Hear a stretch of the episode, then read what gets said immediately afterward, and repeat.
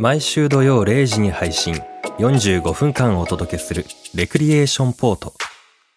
この番組は身の回りの些細な出来事や世の中で起きているさまざまなことに独自の視点でスポットライトを当てながらよりよく生きていく術を模索する試作聖地ポッドキャスト番組です。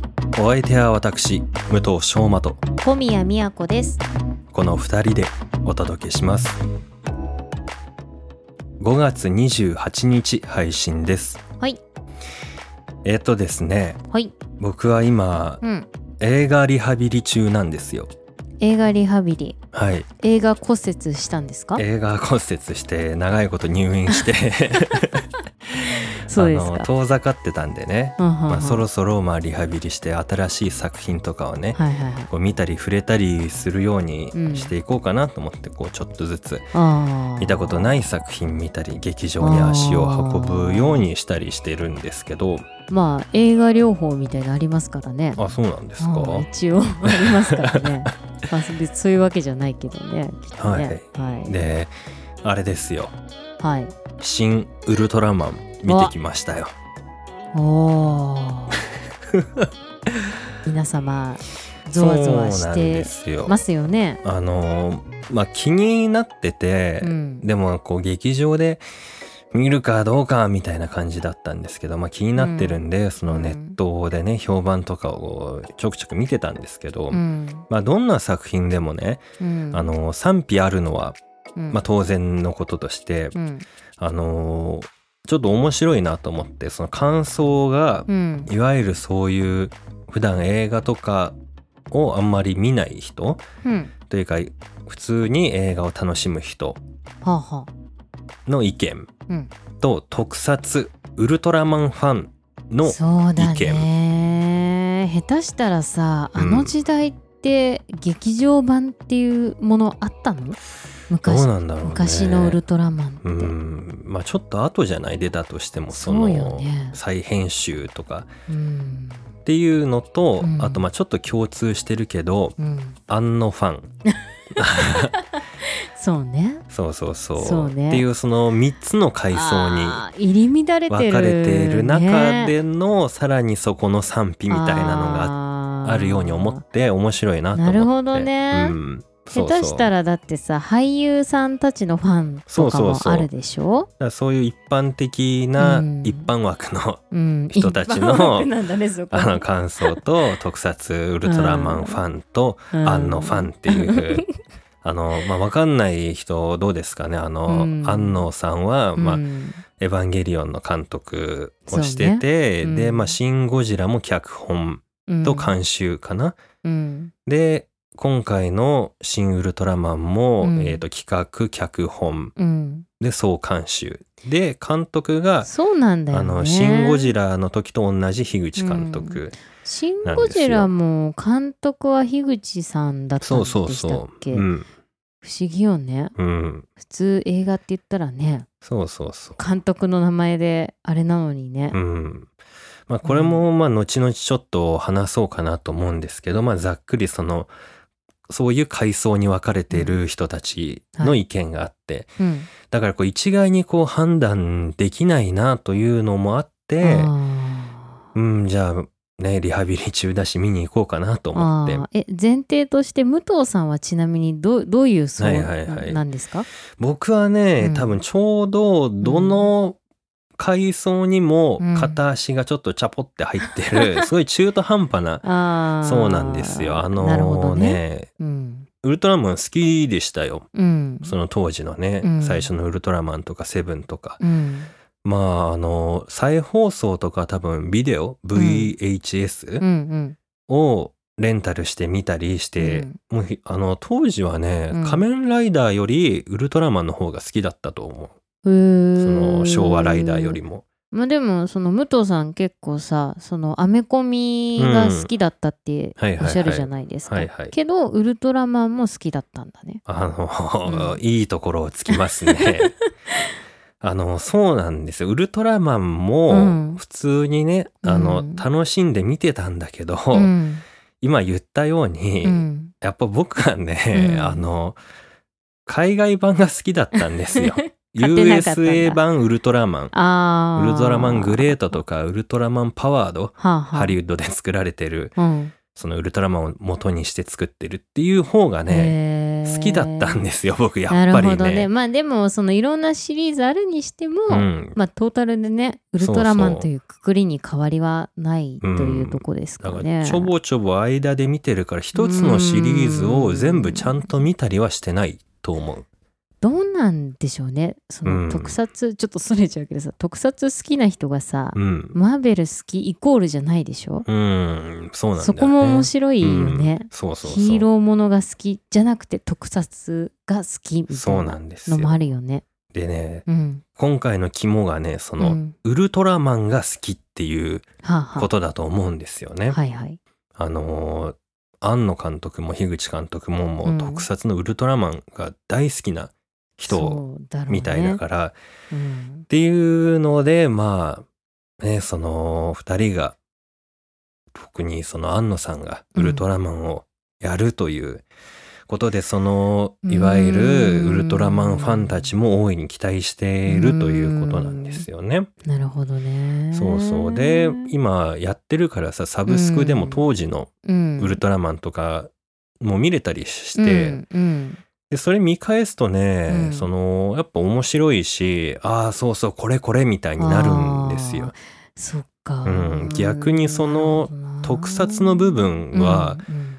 面白い、あこういう風に撮ってたんだとか今だから大人になってみるから、あこういう風に見せてたのね とかっていうのすがごいよね。逆に新鮮で面白いっていうのもあっていやージャミラ好きよ。う んその造形とかもね 含めて、ねはいはいなるほどねみたいな感じでうんそうだよね。そうそうで今回はさうん。いわゆるなんだろうな新ユニバース的にさ あのつながってるんじゃないかみたいなのが示唆されてるじゃんまあ。世界観としてね。そう「新エヴァンゲリオン」うん新ゴジラ」新ウルトラマン」新仮面ライダー」みたいな、うんうんとか世界観を共通してるのかみたいなうん。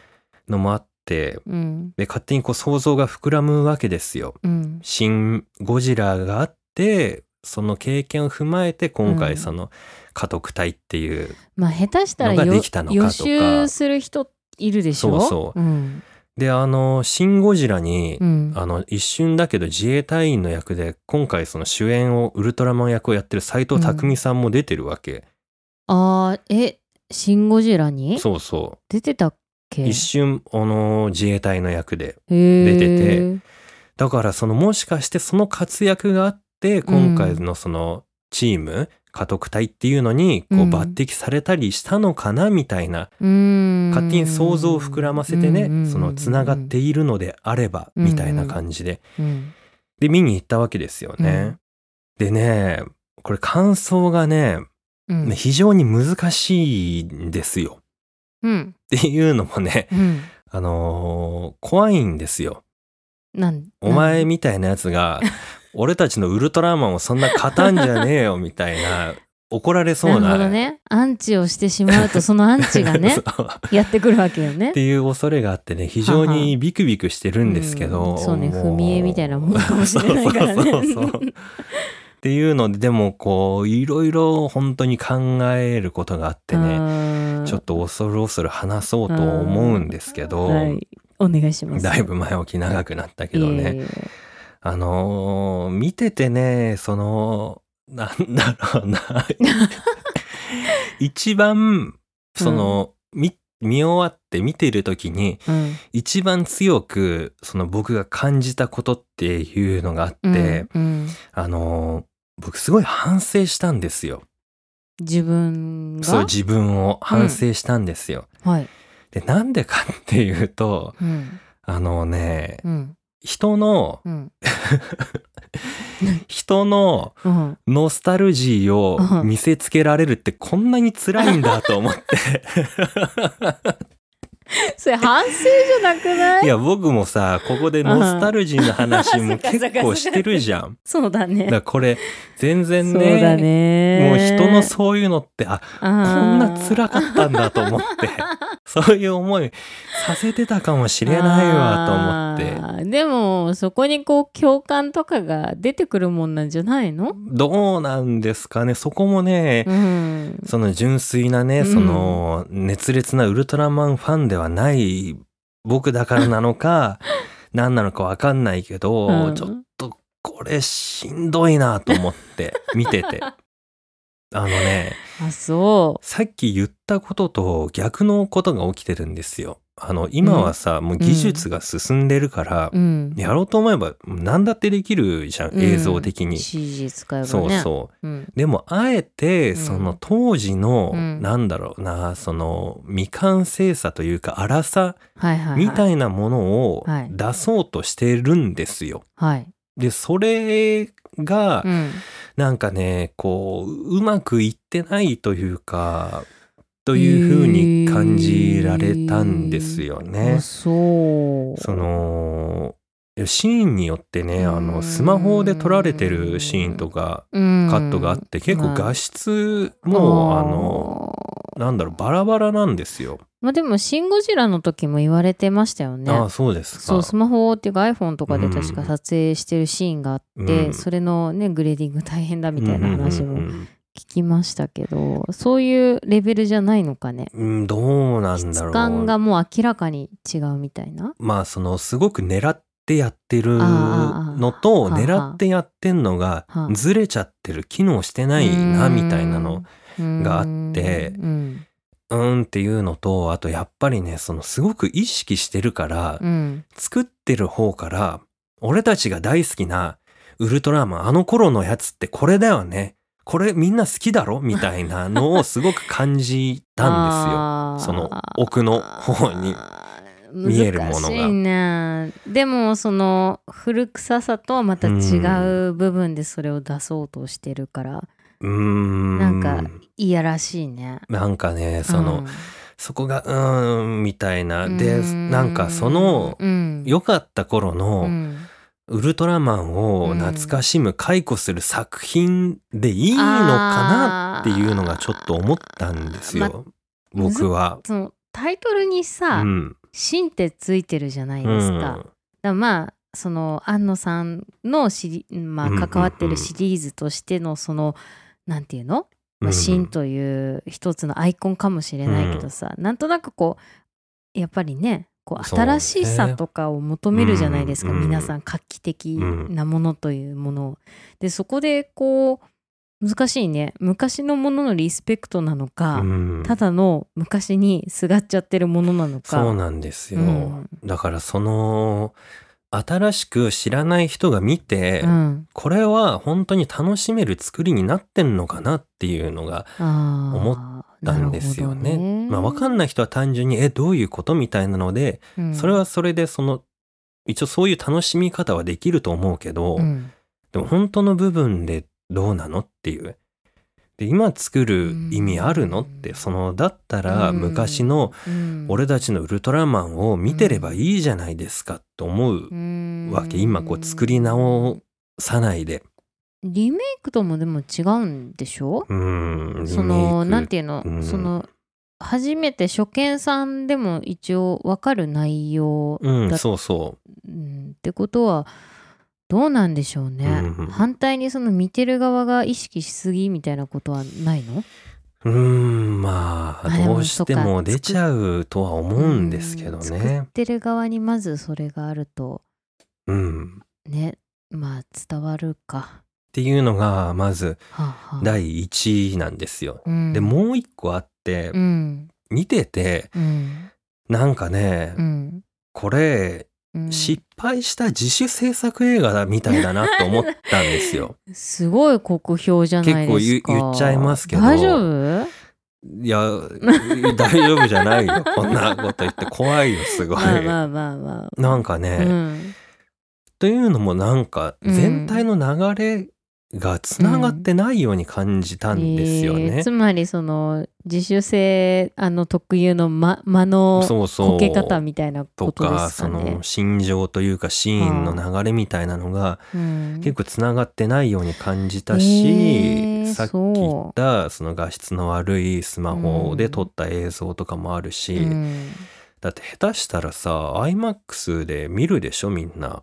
で、まあね iMAX って普通より料金高いわけじゃん。うんそうね。でそれをスマホで撮った映像を見にうん iMAX でお金出して見るって大丈夫なのかなって思ったりして。うん難しいね今だってほらスマホもさうんバカにできないまあ、からさ、そうなんだけどね。まあ画質というものだけ言うと何とも言えないけど、うんまあでもそのダイナミックさみたいなところはね、どうなんでしょうね。であのそのなんだろうな、うん。この、まあ、自主制作っぽいその失敗した自主制作映画っぽさうん。を感じるのにもう一個あって、うん。そのねうん。カットうん映し方がうん。なんか、まあ、独特なんですよ。うん。で安野さんの作品見てる人わかると思うけど独特じゃないですか。まあエヴァのね。そうそう。あの感じよね。そう。で、うん。なんか「シン・ウルトラマン」はなんかうん。机の下からなんか半分手前に机かぶってそこから下からうん、なんか人の顔映したりとか。半分陰ってるってこと？そう。あの椅子のうん。座ってる椅子の手すりの隙間から相手を取ってるみたいなのが うん。あって、うん。まあ、それ、まあ、あの言わんとしてる表現はわかると思う部分もあるけど、こういうことうん。をつまり表現したいんでしょみたいなのもわかるけど、うんにしてもちょっとおかしくないかと思って。うんでもやってることって安野さんっぽいわけ。どうなんでしょう？あのゼールのさ、うん会議中のシーンって大体肩とかそうそう。人越しっていうイ。メージがあるんですけどそうなんですけど。物腰だったわけです、ね、もう物腰なんですよ。なるほど意ね味わかんない物腰で。あソウルライターみたいな感じなんじゃないの、安野さんってでもさ、うん、ロジックがあってやってるじゃん、そうそいううのって。ね結構私が思うに分かんないけどその心理描写としてやってるイメージがすごくありますけれどもね。そうそう。そうだしそのうん会議とかのシーンを停滞絵的に停滞させないようにとかっていうのもあると思うし、ん。ん。緊迫感とかそうそうねうん。でもそこその「新ウルトラマン」にはそれがないように感じてでも安野っぽいわけ怖いね。だからそう怖いの、うん。なんか安野のうん。皮をかぶってるけど、うん。開けたらうん。中は虚無みたいな感じの。なるほどね。知らないおじさんかもしれないよ、ね、安野の皮をかぶった虚無がうん。取ってるみたいな感じなんですよ。なるほどね。もうあれなんかやっぱテンプレになっちゃってるからねそうなそのなんだ芯の部分がない芯の部分って言うとあれっぽいけど 芯の部分がないまま形骸化したうん。安野のうん。安野っぽさってこれだよねみたいなのを見せられていなる感じなんですよ。いやだってさ新エヴァでさ、うん、その戦闘シーン結構その特撮うん。オマージュみたいなものをバンバン入れてたじゃないですか、あれで結構なんていうの？網羅してる感じはあると思うんですよ、うん戦闘シーンの BGM とか、うん、あそうだね。うん、でそう考えるとそれってじゃあ「新ウルトラマン」で今度どうするって言ったら、んなんかいろいろ見ても打足になりかねないような気はしますけど、そただでも安野さん的にはやっぱりやりたかったことであることにはきっと間違いないのかなとも思いますしあとはその周り？う。うん。もしかしたらそのね周りの制作の部分でねすごい人数が関わってるから収集がつかないという可能性も想像できますよねあのこれいろいろこう調べて読むと、うんやっぱねうまくいってなかったみたいなんですよね現場で。なるほどねシン・ゴジラの時は、うんあの安野さんが勝手に現場に来て、うん。もう周りのスタッフにめちゃくちゃ嫌われながら、うん。ああしろこうしろって言って、うん。でそれを樋口監督が、うん。まあまあってなだめて、うん。でこれでつまんなかったら、ん。マジでほんとやばいぞっていう中で、うん。作って結果面白かったからよかったねっていう感じらしいんですよ。う。なるほど。で今回安野さんあんま来れなかったとうん、いうことらしいんですよね。仮面ライダー？とかエヴァ新エヴァとかやってたんだろうね。その同時期に進んでるプロジェクトだから。うん。でで途中までやってそのこういう感じですみたいなのを安野さんに見せたりする作業をやってったらしいんだけど、あのダメですと。こ これじゃあダメですとみたいな感じになってこうしてくださいみたいな。あでー修正間に合う部分と間に合わない部分があったりして、うん。これじゃあこれ繋がんないからじゃあこのシーンカットしますみたいなのとか結構あったらしくうわーどう思ってんてのかな。そうだん。辛いんだようねん。どっちも。っん。ていうのもあって結局その誰が責任を持ってやるのかみたいなのがうん。結構不在のまんまうん。そのよかったら安野さんよかったになるのか樋口さんよかったになるのかうんもうちょっとよくわかんないしうん。総監修あんのってなってるけどじゃあ悪かったらこれ安野のせいで良くなかったよってなるのか樋口監督ダメだったよってなるのかそのねあ誰のみんなこれ結構ねー。あのレビューとかで言ってるけどうん。誰の作品なのかわかんないみたいな。プロデューサーさんとかも困るかもね。うんそう思うし現場はもうめちゃくちゃ困ってると思うし、しかもその単体と言い切れない規模のものじゃない。うん。そのいろんな歴史とかさ、うん。ね、撮影所のものとか信念とかいろんなものかぶっちゃっうん。てる作品だからさ、うん。本当確かに誰のって言われたらわからないよね。でその YouTube とかでうんみんないろいろ解説してくれるわけじゃん。うん。でもう見たから消化しきれないからいろんなの見てて、うん。そのストーリーラインに沿ってこれはこういうことだよねこういうことだよねって追って説明してくれてる人がいて、うん。ではいはいそうでしたねそうでしたねと思って見ててうんでたまにそのメタ的な制作側のここがうんなんかこういう事情でつながってるみたいなのとかあって、うんなるほどねってうんなるの見てて思ったのがこの作品はうん。脚本だったらすごい面白かったかもなと思って、映像化する時にうん。失敗しちゃったのかもなってすごく思いました。なるほど。うん。失敗なの？うまくいかなかった。その脚本の面白さをベストパフォーマンスその表現しきれなかったみたいな。よくあるじゃないですか、小説とかの映画化どとかでもさ、うん。映画化はうまくいかなかったみたいなの結構あるじゃないですか。演出がね、ええっと俳優陣のお芝居は？なそこもあれって思う部分が割とあってうん。なんかそういうこの人なんかこんなになんか変なお芝居する人じゃないよなって思っへーけどあったからうん演出のところでそういうのがあって、うん。もうそれに応えてやってんのかもなみたいなのはうん。思ったりしました。う。ん。なるほどうね。でも面白いところももちろんいっぱいあるんですよ。設定はこういう風にそのリアリティを持たせるのねとか、うん。そういう解釈ああなるほどね面白いなと思うのもあるし、うん。あとはそのメフィラス星人あの山本浩二さんやってるメフィラス星人っていうのが僕はうん。すごく良かったなと思って、うん山本さん声いいし喋り方もすごい綺麗だし、うんうんあと顔も整ってるからね。なんうん。かそういう意味でその人間じゃないっぽさみたいなのとかお芝居とかそこの辺のシーンはすごいうん良かったな好きだなと思いましたけどなるほどね。全体的にはそのなんだろうな映画のその裏の方の何かが見えすぎてしまって まあえーみたいなのが正直な僕の。感想なんですよねうー。んなかなかその裏がしっかり見える作品って少ないようにも思うんですよ。そういう意味では面白いなとは思います。まあそうなんですようね。ん、そういう見方が楽しい人は 見たらいいと思う。なるほどうね。ん。いやーまあでもその興行収入うん。っていうの、結構序盤ねうん。盛り上がってる感じも見せて、やっぱ面白いっていう意見もいっぱい見るし、うんうん。ウルトラマンファンもすごい良かったって言ってる人も見るし、うん。まあそれはそれでね、あの、良かったなら何よりだと思うんだけど、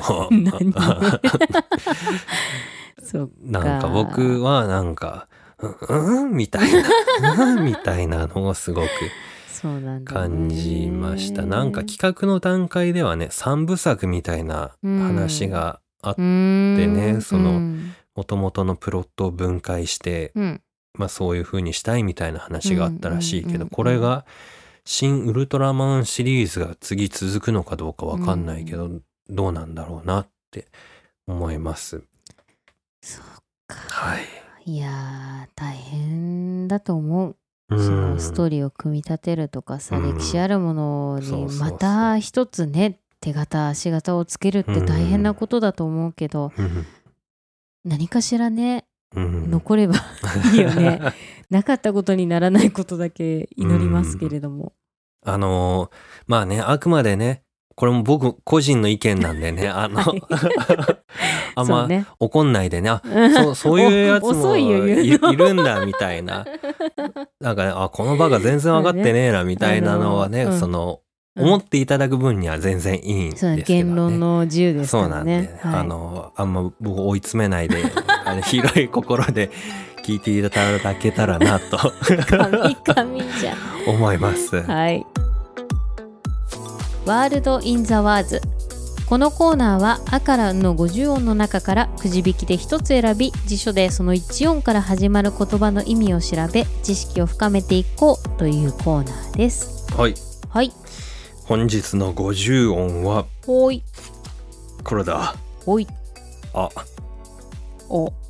あです。あ？あです。あです。はい。じゃあこのページから選ぼう。えー。なんすか？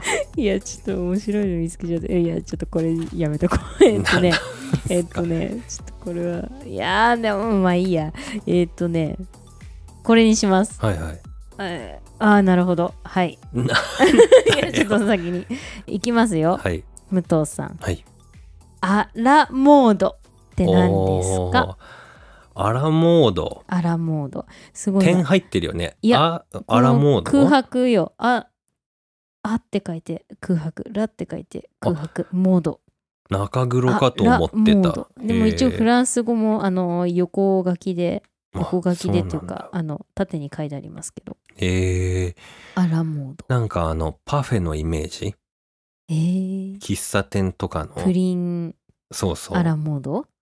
みたいなそのパフェかプリキュアかのどっちか。何それ？プリキュアのシリーズに 何それ？なんかそういうのなかった？えー、ちょっと気持ち悪いんだけど何？なんでそんなすぐプリキュアなのよ？いやわかんないけど。あそう思い出したのね。そういうシリーズあったかなみたいな。あそえー、アラモードううん。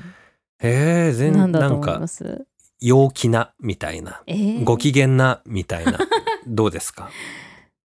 2つありますね意味が。ほう。うん。違うの今言ったのは。全然違うかな。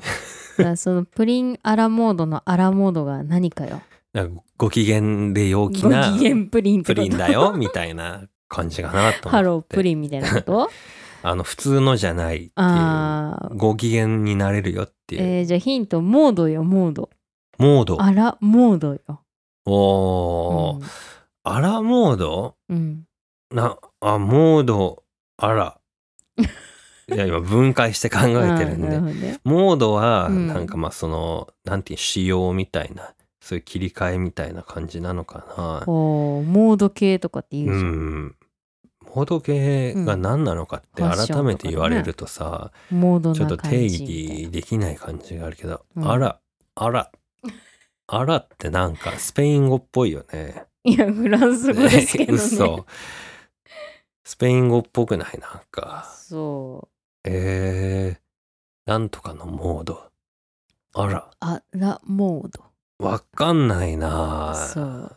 モモードはどういう意味だと思う？モードはうん。仕様じゃない？仕様って？何々仕様みたいな。あー。あー。なるほどね、うん。なるほどね弱モードみたいなそう感じねそうそなるほどねう。もともとこれはこういう仕様になっておりますので、みたいな。それ英語なんじゃないかまあいいやえっ、とじゃあ 答え言いますよ はい。アラモード丸一最新流行の現代式様式みたいなこと、つまり。うん新しいってことかねあらがつまり最新なんだろうね流行ってこと、うん、まあモードって結構コンテンポラリー的な感じだと思うんですけど違うかな？え現代的なとかってモード系ー、最新流行うん最的、新流行の、はいはい。最新流行のプリンみたいな。そうそう現代式プリン現代最新流行のプリキュアみたいな。そういうことなんかね、はいはいはい。で丸にうん。転じてうん。最新流行型、一緒だと思う。一緒じゃん。式とか。型か、仕様じゃなくて型か。型なるほどでね。まあ要は最新よどっちも。うん。最新。つまりアラモードウルトラマンっていうことよ、なるほどね。うん、そっか、じゃあレトロ喫茶とかで プリ出てンアラモくるのードは、あれそうだはな。そのレトロ界のうん最新ってことなのか、もう全世界的最新っていいううことなのことか。だろうねプリンアラモードってね、うんあれって日本のなんていうの？こう造語ナポリタン的な感じなのかな？もね。アラモードってねアラモードプリンじゃないんだよね。プリンアラモードなんだよね。うん、フランス語って後ろにくっつくイメージが、そうか。うん、あプリン最先端の みたいなそのなんか。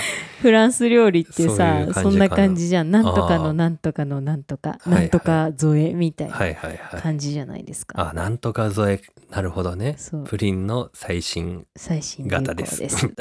最新流行型。最新型のプリンです。はあ。ね。いいね。うん。なるほどね。そうアラモード、へえ、面白いね知らなかった。うん、アラモードショーマショーマアラモードそうそう。かっこいいじゃん。かっこいいよ。芸名にする？いいかもね。レクリアラモードいい。なんか、マツコ・デラックスかける ショーマ・アラモードみたいな。そういう感じ、いいんじゃないの？そうなのええなんねだろうな。冷やし中華アラモード。そうなんかもう何かとアラモードつけてみたらいいんじゃない？ねえ、なんか何にでも使えるんじゃない、うん ?T シャツアラモード。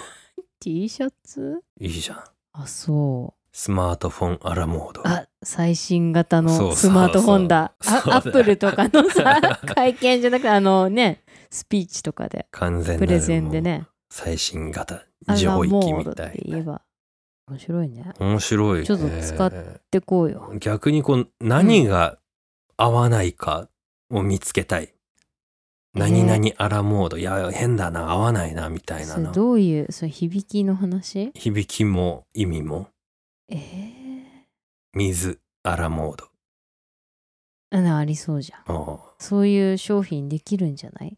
最強の単語かもしれないね。アラモードアラモード。つけときゃなんとかなるみたいな。えー、難しいな。あ縄文時アラモードみたいなかっこいい。生まれ変わってる感がああるそうなんだよ生まれ変わっちゃうねつけたらね。そうなんだよ。土鍋アラモードみたいな。3文字がいいな響き的にね、合わないこう、うん、多いやつにしたらいいな。でも多いやつ。冷やし中華でも多いけどそれなりになってたからあそっなか。蒙古タンメンアラモード。ああいいじゃない。えー、ですか、そうえー、なんだろうな。なんだろうね。万能なんじゃないの？これ。そうね。なんかこうぜひあのカフェとかやってる方はね、うん。経営してる方はなんか。なんかね使ってほしいねこのアラモード。僕だったら2種類作るな、普通の やつとアラモードがついてるやつみたいな。ナポリタンとナポリタンアラモード。そうそうそう。でちょっと値段も上がってるけど写真はないんでしょ？ない。それ頼まないと見れないっていう。ね。すっごい気になる面白いね。ね。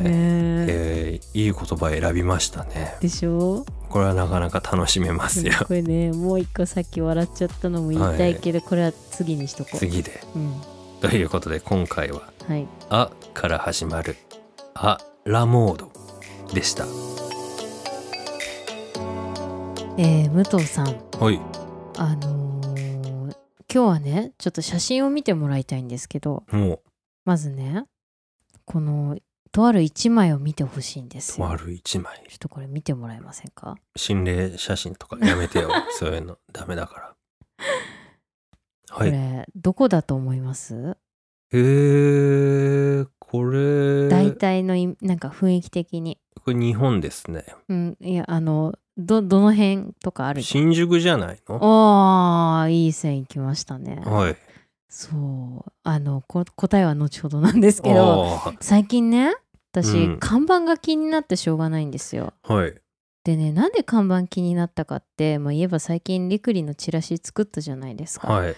でまあ仕事もいろいろ相まってさ、うん。広告にすごく敏感なんです今うん私、うんうん。でも街歩いてるとさいろんなものがお金に見えてくるんだ あのあんまり意識してなかったけどさ、うん。広告すごい多いじゃないですか日本って。そうっすね。うん、でもう本当に特にその屋外広告業と言われますけれども、うん。看板サイネージ、いろんなところで宣伝がされててさうん。でお店もこうやってね看板出してさすごいなって思ったらもうわけわかんなくなっちゃって。なんかやっぱ未来未来作品、SF 作品ってさ、うん。なんか結構看板映るじゃん。あー。電子の看板みたいな、ね。3D みたいな、そうね。だからコマーシャルというのはねそうそう。あれなんか。でだからすごいリアルなんだろうなと思って、うん。その場所を限らずもうどこでも映し出せるうん。広告なわけじゃん、そうなんだよね。そうなってくだろうなみたいな。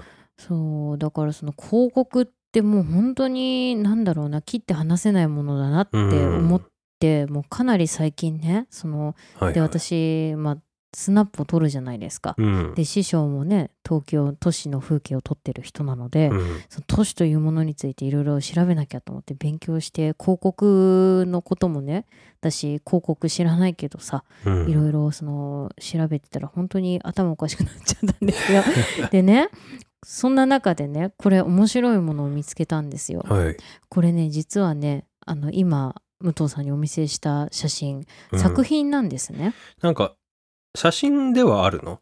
うん一応写真なんだけどえっ、とねこれ建築家の方なんですよね。で建築家でもありデザイナーでもある石井大吾さんという方がいらっしゃってこれ2016年の作品で、まあ、当時はテレビとかでもちょっと流行ったのかなって、あの見てると思うんですけどこれねこの写真新宿のようなんだけど実は新宿じゃなくて、うん、ニューヨークなんですよ。えー、ニューヨークの街にうん、これを作ったってこと？それがねもう一枚見てほしいの。もう一枚？元のねあもう来てる写真があるんですよ。おこれがニューヨークのはいはい写真。これに加工したってこと？そうです。えー、あそうですか。そうそのまあ今ね視覚情報が皆さんないけど この石井さんねあのご自身も写真を撮られてその、うん。かなりこういろんなところに行かれてるんですけどそこで撮った風景とか感じたものに対して、あのあじゃあここをちょっと新宿にできないかなとかこここ何々にできないかなっていうイメージで実際にその合成で看板をくっつけていくっっていう作品をこの2016年にあの出されてインスタレーションみたいなこう展示とかもあの日本だけじゃなくて結構世界的にもあちこちでこう評価されてる作品の一つを今武藤さんにお見せしました。写真のねこれちなみにこのニューヨーク奥にね伊勢丹のねあの「い」の字があるんですよ。うん。そうすごい面白いですよね。っていうあの日本の風景ってだからすごく看板に左右されてるなっていうのがちょっとその今回いろいろ見てて発見。でねもう一個。はい。次ね。これ。これはどこかと言いましたらうん。えーアルゼンチンかな、うえんっ、とあれですね。ブエノスアイレスうん。かな、なんですけどこれがねこれになっちゃうんですよ。要は例えばちょっとカラフルな街並みだったら看板をごちゃごちゃさせれあばー原宿になっちゃうというあ、原宿なのね。原宿ユニバーサル・スタジオかと思った。それも思いました。うんそうだあの UFJ ってそういうことなんだなってこれちょっとね後で話そうと思ったんですけどね USJ じな。かまいたちの漫才じゃん。今すごい無意識に喋っちゃったいやーねこれしまいにはこれですよはい。これねこうなっちゃうんですよおー。これボリビアへこれ面ー。白くないですか？これ見て私はそう、U、USJ だなと思ったんですけど、うん要はそのまあこう山とかねはすごくお国柄があると思いきや、うんこの電柱とか標識とか、うんカラーコーンとか この自販機とか面白いなって思うんですけどもう建てたら日本になっちゃうという。うん。こういうね作品をやってるんですよ。でこの作品のタイトル「世界東京化計画お」ー。という作品名です。なるほど。はい。あの気になる方ちょっと今ね見れてませんけど「世界東京化計画」と検索していただくとおそらく出てくるかとうん。思います。ちょっとねあの SNS でも後で紹介しようと思いますけれども、すごい面白いでしょ？なんか、いや、面白いけどちょっとショックっていうか。そうなんだよ、まあ、ショックもある、うん。でその結局さ日本の景観って何だって思ったら本当うん看板標識広告、うん。であ、とまあ言えば電線とか電柱とかそれで構成されていてなんか私もっとこう人とかうん、街並みというなんかこうぼやっとしたものに日本を感じてたのに、うん、だってこれ普通に通行人とかいるじゃないですか、うん。でも標識とかそれなりに整えちゃえば日本に見えちゃうというなんか、不思議ね現象、君たちが言ってるその真心とか、なんか思いやりとか全部、うん。それ勘違いだからみたいな 感じのね認識を揺らがせてくるね。なんかね面白いよね。でまあいろいろその論文とかもねやっぱこの辺のさ街づくりの部分で、うん。まあ、述べてる方も多いんですけどまあこういろんな方が言ってるのはその歴史がやっぱり大きいという話ですよね。うん。あの海外ってさその宗教がかなり今でも根強くあるじゃないですかっていうのと、その商売に対する考え方っていうところで、その、まあ、陸が続いてるっていう国と、まあ、戦争が多かったっていうのもあったりとかその商業そのなんていうのかな発展させるうん国を発展させる上で一人だけこう威張っちゃいけないみたいななんとなくそういうものが海外にはあると。まあ要はその景観美っていうのを日本よりも大事にして育ってきてる国が割とその欧米というか、うん。ヨーロッパとかまあもともとだっていうのに比べてそのアジア圏とか、まあ、今回その日本っていうところで考えるとその発展が急激すぎちゃったと。うん。だからその景観の美しさとか街づくりとかそんなことよりも早く発展しようってなった結果結局あの私が私がでどんどん栄えていっちゃって看板が増えたんじゃないかみたいなそういうのが言われてるようですね。はうん。で結構その江戸時代ぐらいからそんな雰囲気があったらしいですよ。あへえ、うん、その広告とか歌い文句キャッチコピーうん。っていうのはやっぱり江戸時代の要は商人たちが、うん。やっぱりねそう安いよ安いよじゃないけど、うん。そういうのをやりだしたのがまあ一番のこうベース。確かに目立たないとねそうそうそう。来てもらえないからね。でまだね江戸時代はその建物的なものその木造だったから、うん。その技術的にそんな高いもの作れなかったと。うん。だから揃ってたと、うんうんうん、だけどこう縦に縦に伸びてきちゃってどんどんこうごちゃごちゃしちゃったんじゃないかみたいな話もありますよね。お屋敷だもんね。うん。横に広いというかスペースを取るみたいな、うん。お化け屋敷とか見せ物小屋とか。そうね。小屋だもんね。そうなのすごくこれ面白いことだなって思ってだからこれ反対にこうごちゃごちゃさせた写真を見た後に元の写真見るとすごくこう殺風景に見えるけどでもここに海外らしさがあるんだよなと思ったり、うん。日本らしさってなんだっけなって こういうの見てるとすごく思っちゃうんですけど。まあそれをずっと見て育って生きてきてるからっていうのがうーん。あるでしょうけどね。んそうだから看板ってねすごいカルチャーなんだなーうん思った次第でございますよ。逆に日本の風景からね、うん。看板をすべて取り去っていったら。そうそうそうそう。結構その自治体とかさ観光地によってあはさ例えば京都奈良とかかあと結構そうね割とその軽井沢の方とかああいうところも、うん。こうコンビニのさ看板の色が違かったりとかうん。あるじゃないですか、ねそうね。ああいうのは一応はあるんだけどね。だからなんかあの辺のお寺とか神社仏閣があるし、日本のうん。原風景的な感じの認識なのかもうね、ん。偽りの日本なのかもね看板があるのそう。でも片やさ海外の人がさその日本のごちゃごちゃさというか渋谷のあの感じとかこうクールクールって言うじゃないですか、ね可愛いという文化もあるし、うん、うん、ね、だからその看板を求めてるというのもあるんだよね。そうだね。なごちゃごちゃさというでか見たけど、うん。あのやっぱ海外の人が日本の作品を見るときにうん期待するものの一つが、うん。今東京ってどうなってんのっていうのをうん。見たいくて、そういう作品を見ると。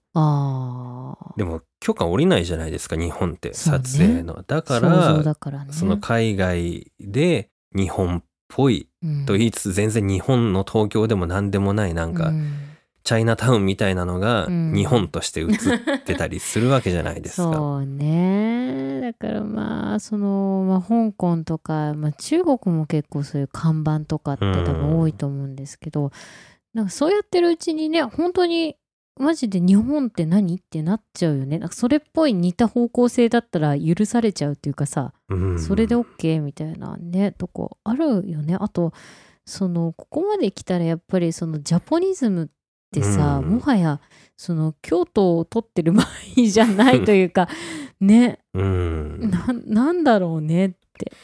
いやないって思っちゃう。だってないもん。ん。急にでっかい船が来てさ、慌てちゃったわけじゃん 我々って。そうだね。でそっからそれをこう食い止めるっていうか「うん。いえ取り入れません」みたいなのと「ううんわすげえ」っていうのがあってさもうドーッと押し寄せてきてうん。さわーってなっちゃうよねっっていう我々ですもんだって。っていう我々ですもんだって。不思議なのがさ日本人ってさ控えめとか謙虚とかあと何？こうプレゼンが下手口下手とかって言われてるじゃん、うん。なのにさその広告とか看板においてはさめちゃくちゃうるさいわけじゃん。うん。ねだってトイレに入ってもさめちゃめちゃ言ってくんじゃん、いやトイレで。それはあれですよ、うん。今までなかったから、うん。そのどう知らないわけですよああなるほどね。そう今まで親に厳しくされてた人が一人暮らしして、ん。もうお菓子とか何でもできんじゃん、食べれんじゃん、あーなるほジャンクフードみたいなのでうん。バクバク食べちゃうっていう、あー。それと同じことが起きてるんだと思いますよ。隙間があれば貼ってしまいみたいなとそうこあるよもねう慣れてないから主張するのあー。あのあとあれゴミ置き場とかもすごいじゃん、うん。あと駐車場、に、うん。なんかすごいベタベタ注意書きが、もうどれが注意か分かんないレベルで注意書き貼ったんじゃん、う。んね。こう考えたんかも遅れてんなって思っちゃうんですよね。で そうだからもねしょうがないよともう思うんですよ。だってうん島国だものみたいな。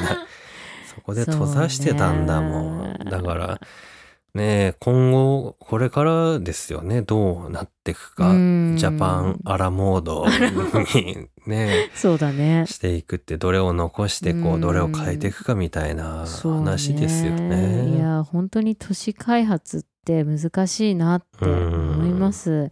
看板は本当に難しい。だってさあのお店側からすればねうん儲けなきゃいけないとかさ見てもらおうとかさそれこそ私たちだって現にチラシ配ってるわけでさうん せめぎ合いなわけですよ。そうですねこれは難しいなって。あの自然もねうんちょっとやりすぎちゃったから埋めなきゃって言って、うんバカみたいに杉の木ばっかいっぱいボンボン埋めたら 花粉症になっちゃってるわけじゃん。ねどう知らないんだねそうやっぱりね。本当にどう知らない何なんだろうね。民族なんですよ。本当面白いね。ね節度を持ってね行きたいですね。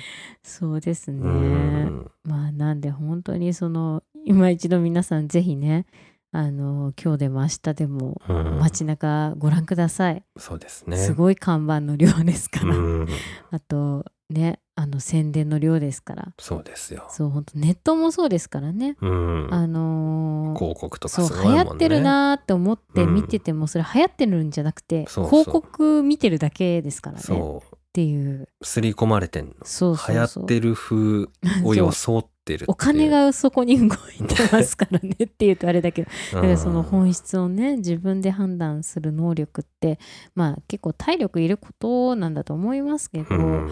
ちょっとね皆さん見誤らないようにそうですね。気をつけてくださいね。まあ、楽しいならいいけどね、うん。もう積極的に流されてきますみたいなタイプでもね楽しく生きてねいけると思うんでね。そうまあそういう部分ではねレクリエーションポート、うん、皆さんで考えていただきながら楽しんでいただく番組ですので、はい。受け身じゃいけませんよという、はい。投げかけましたよ。我々は今回。まあ帰ってくんだけどねブーメランそうなんだよね。我々もだからね、うん。面白くするためにはね流行りに乗ってるだけじゃダメなんですよ。そうなんですよ。やっぱり自分たちで見出していかうないと、ん。本当にもうポッドキャストも今やこういう看板になりつつあるんじゃないかなと。そうだし乗ってんのか乗らされてんのかみたいなのもあるしね。そうだね。お膳立てがあるかもしれないからね、だからねもうたとえ看板が小さくても、うんね、あそこに行ったら美味しいものが食べられるよっていううん口コミをね大事にしていきたいと、そう思います。口コミも操作されてる部分あると思うけどまあね。そうなんだよね口コミもね星いくつつけてくれたら、いくらとかねだか何ポイントらプレゼントとかあなねたが実際にそのうん体感したことがものすごく価値がありますよ。それだけが真実だよっていうことですね。そうね知った気にならないでね自分で試してみる、体験してみるっていうのが確かですね。百分はと言いますよ。うん、ええ。ぜひ。はい。いろいろ体験して思考して はい豊かになっていけたらいいなとそうですよ。思います。あの武藤さんがねいろいろ言った映画だとしても 面白いかもしれないと。そうわかんないからわねかんないですから。アンチにお金もらって言わされてるかもしれないからね。これ そうだねはそうだね世の中そういう案件あるからね。まあでもねあそう言うけどじゃあどうなの、確かめてやろうじゃないの、うんみたいなのでもね全然こそうねういいと思いますよ。そうよ自分の物差し持ってきましょうよ。はいはいということではい今回も最後までお付き合いありがとうございました。ありがとうございました。また次回、はいバイバイ。バイバイ。